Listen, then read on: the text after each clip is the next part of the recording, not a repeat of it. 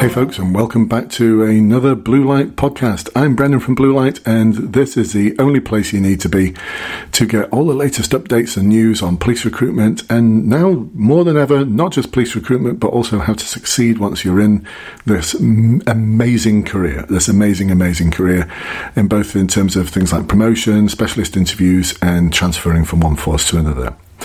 So, in today's podcast, I'm going to share with you one of the chapters from my new book. I think this is going to be chapter 18. And it's some sample interview questions that you could well get asked at your final interview for being a police officer. Actually, because these are all based at level one of the competency and values framework, if you're a serving police officer, you could get asked these questions as well when you go for a specialist um, roles or go for a promotion or transfer from one force to another. So, well worth listening to, whether you are in the police recruitment process or you are already in the police service. And what I look at is uh, the sort of questions that you're going to get asked, and I break them down into sort of the behaviours that you need to explain and include because these will form part of the marking guide. Anyway, more about it in the podcast uh, that follows. And remember, this is a chapter from my new book, How to Succeed in the Police Recruitment Process, even when you have no idea where to start in your preparation. It's out soon. I can't wait. I'm so excited. Just got a couple of more things to complete Uh, a little bit of work to do on the layout, and then it's going to be out there. Priced at just £4.99. Can you believe that? £4.99. So that is how much it's going to be. How long I can hold on to that price for, I don't know, but I'm so excited. I hope you are too.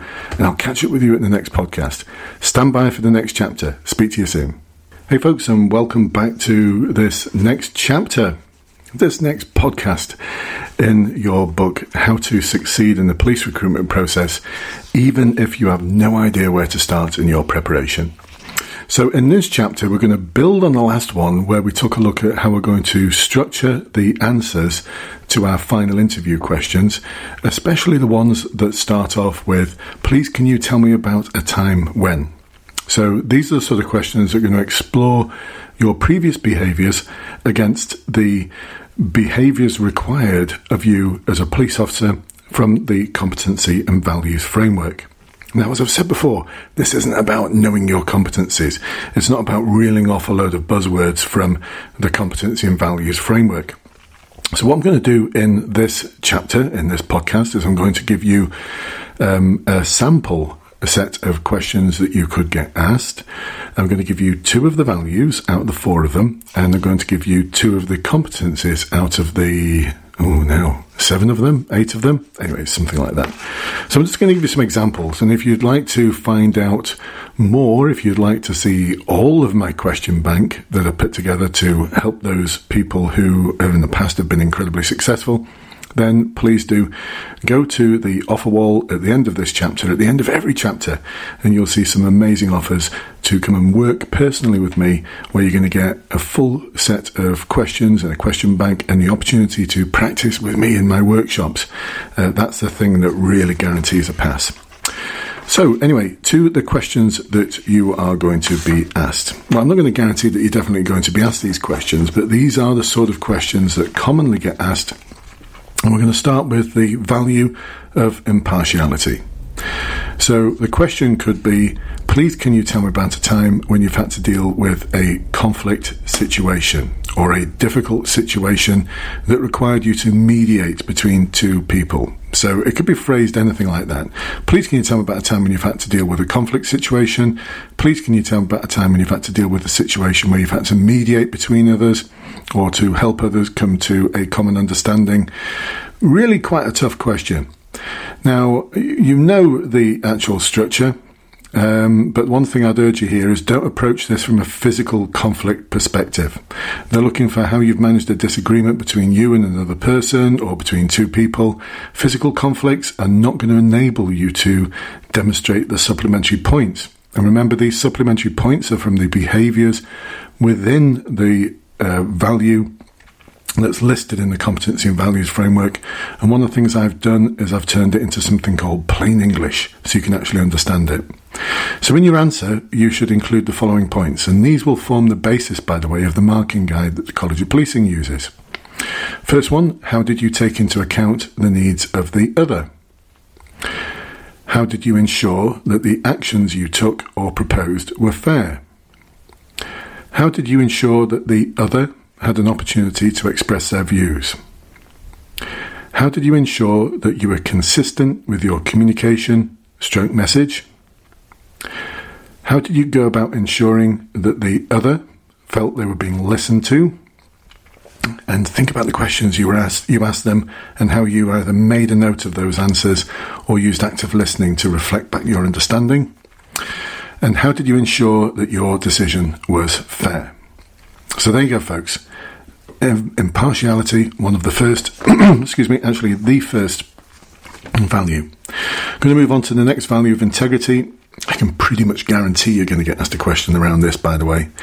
And the questions could be along the lines of Please, can you tell me about a time when you've done the right thing, even when a different option would have been easier? Or, please, can you tell me about a time when you've challenged inappropriate behavior or actions? Now, a uh, key point here is they are not looking for, if it, when it comes to challenging inappropriate behaviour or actions, they're not so much looking for you challenging the inappropriate behaviour or actions of, let's say, for example, a customer, or you're, if, if you're a special constable, someone out on the streets at 11 o'clock at night who's shouting and screaming and swearing. No, when you look at the actual value itself in the CVF, it talks about challenging the inappropriate behaviour of colleagues so if you've got an example where you've challenged the inappropriate behaviour of colleagues, you've got a far stronger answer. And you might be thinking, I've not had that opportunity yet. Oh, yes, you have. Please don't try and persuade me that throughout your life there's not been an opportunity to challenge a colleague or a fellow student or someone volunteers with you. You've not had the opportunity to challenge their behaviour because it's been inappropriate in some way. And it doesn't have to be sexism, it doesn't have to be racism. It could just be just someone not following policy, or someone taking a shortcut, or someone like one of my uh, uh, clients gave an example very recently of someone who was clocking in half an hour late almost every day, especially during the week. And um, they challenged that behavior. And they helped that person because actually, what was revealed when they challenged the behavior was that it had some welfare needs. So, you have had the opportunity. If you've not actually challenged the behavior, then start thinking about, right, well, I need to actually almost engineer this to happen. I need to wait for someone to do something inappropriate and then I'm going to challenge them. Anyway, this isn't about getting people a psych, it's about supporting people, helping people. Because a lot of the time when people do something called inappropriate behavior, it's because they either don't know it's inappropriate or they've got some other reasons, like I outlined before. Someone actually had a welfare problem, and that's why they were turning up late, and they should have talked to their manager about the welfare problem before the behaviour needed challenging. So, anyway, the supplementary points these will form the basis of the marking guide. Uh, what guidelines or advice, advice or policy did you refer to, and how did you source that information? What consideration did you give to the reputation of the organisation you were part of? And how did you ensure that you weren't overbearing or disrespectful of others? So there you go. There's some behavioural statements which will probably form part of the marking guide. So let's move on to some of the competencies. Um, let's look at we are emotionally aware. That's a really interesting one. So let's uh, look. I've got, got, quite a few examples here in my question bank. Um, Let's look at this one. This is a popular one actually in, in police circles. Uh, this one's been asked on so many specialist interviews that I've actually run um, as a police officer, interviewing other police officers for specialist roles, and then it gets asked on promotion boards, and then it gets asked, it gets asked at force final interview as well. So the competency is we are emotionally aware. And the question is please, can you tell me about a time when you have changed the style of your approach or communication to meet the needs of someone else's status or to meet someone else's needs? It could be worded any, anything like that. And what you should be thinking about here is protected characteristics, either cultural issues, religious issues, uh, race, sexual orientation, marital status, beliefs, and it's this is about this part of this is about equality. And some of you might be thinking, and I've I've heard people say this on my one to ones and my practice sessions. Have said equality is about treating people equally. No, it isn't. Equality is about treating people according to their needs. So this is what this one is about. How do you treat people according to their needs? So, supplementary points, quite a few of them here. How did you actually treat the other person with respect, tolerance, and compassion? How did you seek to understand the other person's perspective, values, or beliefs? How did you remain calm? How did you control your own emotions? How did you deal with any stress or pressure? How did you ask for support if it was required? How did you go about understanding the other person's beliefs or their values? And think here about asking them questions. You know, that's the best way of understanding other people's beliefs or values is ask them questions. What sort of questions did you ask them? How did you ensure that your communication was clear and simple so it could be understood by others? How did you go about trying to understand the thoughts and concerns of others, even when they couldn't express themselves clearly? And this is about think about the open questions you used or how you actually ask those open questions in a different way but this is about people who might be confused or vulnerable for some reason, and they just can't explain their thoughts and concerns. How did you go about trying to understand them? So there you go, quite a lot of supplementary points there, but if you can include as many of those as possible in your answer, then you will be awesome. So let's take a look at the next competency. We deliver, support, and inspire. And the question won't be, please can you tell me about a time when you've inspired someone else? Um, because when you look at the behaviours, it's about something else. It's not quite deliver, support, and inspire. They should have called it something else. I'm not quite sure what, but they should have called it something else. So I'll give you a couple of sample questions here. Uh, please, can you tell me about a time when you've taken on a challenging task? Please, can you tell me about a time when you have worked on a task to a challenging deadline or under pressure? And there they want you to talk about how you prioritised, how you looked at um, importance and urgency, and how you prioritised based on that. Uh, next question. Please, can you tell me about a time when you've had to overcome an obstacle in order to achieve something? That's a really interesting one, that, and actually um, just covered that one recently on a one to one with one of my clients who was preparing for a final interview. Um, before they came to me, they'd actually failed a final interview for a particular force, and that was one of the questions that he failed on. Can you tell me about a time when you've had to overcome obstacles in order to achieve an outcome? So there's other supplementary points here which are going to form part of the marking guide. And remember, all of these supplementary points are from the behaviours within the competencies or the values. I've just translated them into something that's more understandable for you. So, how did you know that your efforts contributed to the organisation's aim? How did you ensure that what you were doing was both efficient and effective? How did you deal with any obstacles? How did you keep up with any organisational or external cha- uh, changes? And to what extent did other people see you as a role model? And how did you develop yourself as a role model? So there you go, some quite challenging, challenging behaviours there.